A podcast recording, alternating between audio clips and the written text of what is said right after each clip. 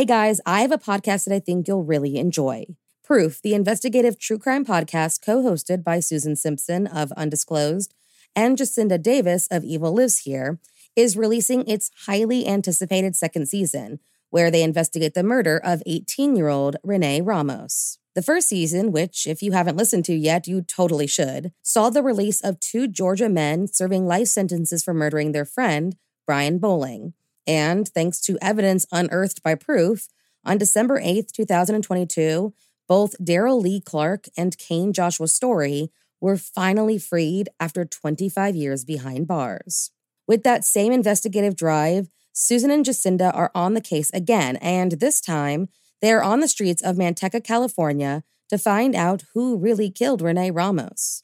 In Proof Murder at the Warehouse, you hear how, on June 5th, 2000, Renee's body was found buried beneath a pile of debris inside a new Home Depot building, and how, despite tips hinting at alternate suspects, her boyfriend, 18 year old Jake Silva, and 33 year old Ty Lopez were arrested and convicted of her murder. Fans of true crime and investigative series won't want to miss this riveting new season. Follow the case as Susan and Jacinda uncover long overlooked evidence about what really happened to Renee by listening to Proof Murder at the Warehouse wherever you get your podcasts. Imagine unlocking a version of yourself that's unstoppable, where mental barriers no longer hold you back. Listen to Mentally Stronger with me, Amy Morin, therapist and international bestselling author, here to guide you on a journey to reaching your greatest potential. Every Monday, I bring you into conversations with some of the most fascinating minds experts, authors, entrepreneurs, athletes, and musicians. They don't just share stories, they reveal the mental strategies that propelled them to the top.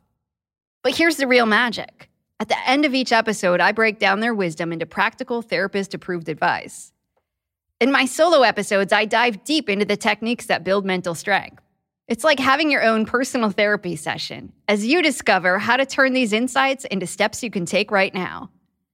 This podcast isn't just for those facing mental health challenges, it's for anyone who wants to push their limits, achieve peak performance, and truly thrive. Are you ready to unlock your full potential? Then it's time to become mentally stronger. Subscribe to Mentally Stronger with therapist Amy Morin, available wherever you love to listen to podcasts. There were two more murders 15 miles when away. police arrived, they found the telephone. telephones and electricity lines described by one investigator as reminiscent of a weird religious. Morning. Cup of murder. There are certain serial killers we all know. On July 26, 1984, one of these criminals died while serving his time.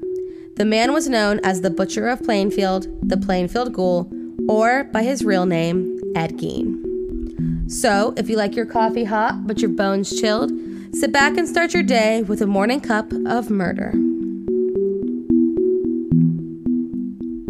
Ed Gein was born in 1906 to a fervently religious mother and an alcoholic father who was unable to keep a job.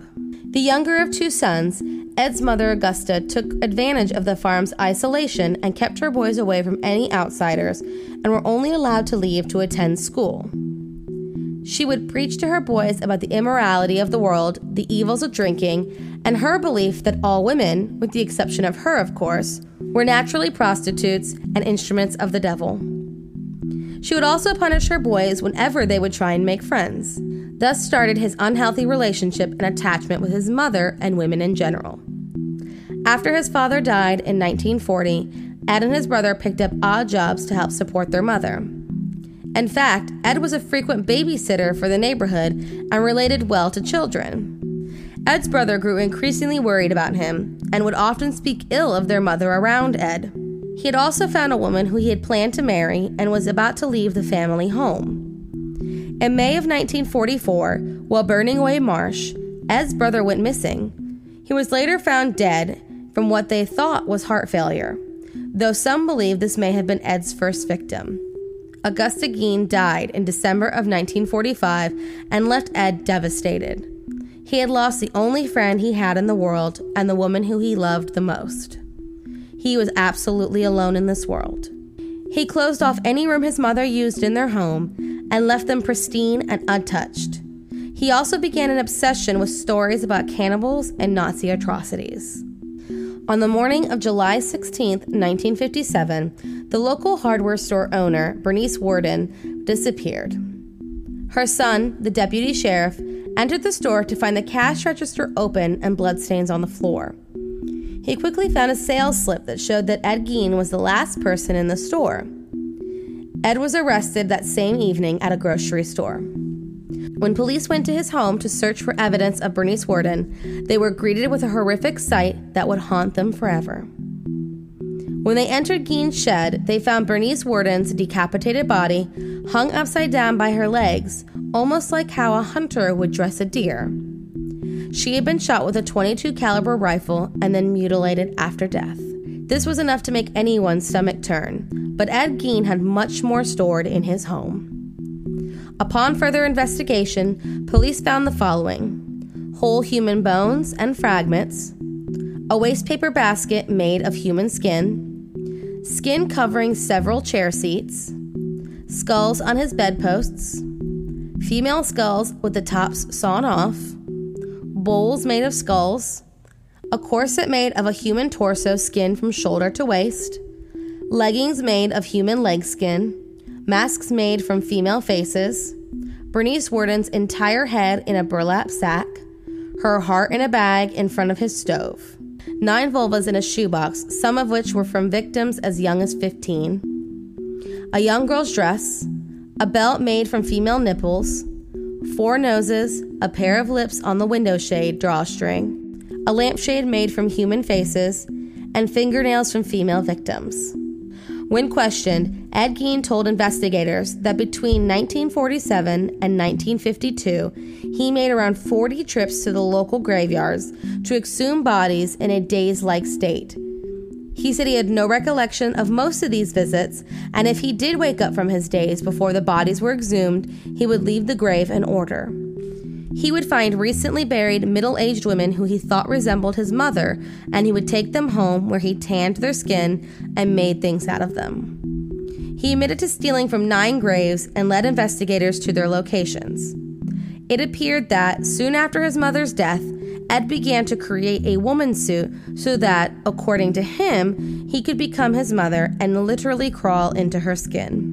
He also admitted to shooting Mary Hogan, a tavern owner missing since 1954, and the murder of Bernice Worden. At trial, he was diagnosed with schizophrenia and found mentally incompetent and unfit for trial.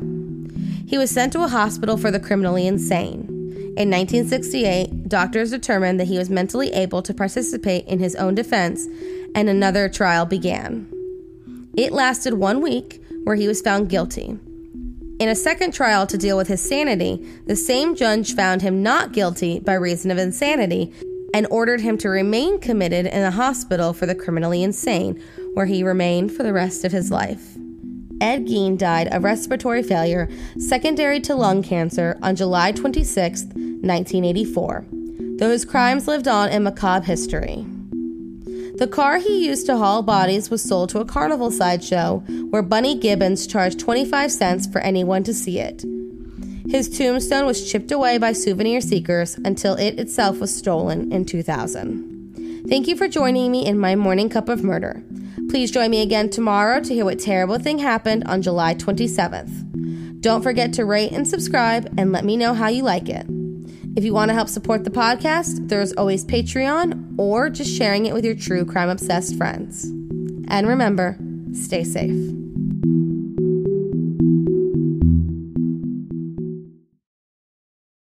Thank you for listening to Morning Cup of Murder. This is a daily podcast that tells you what happened on this day in true crime history.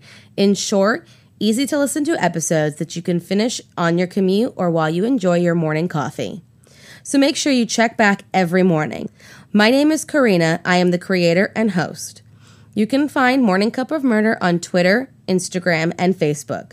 I have also set up a Patreon where you can donate a small monthly contribution to the podcast. All those links are in the episode description. Thank you again and have a wonderful day.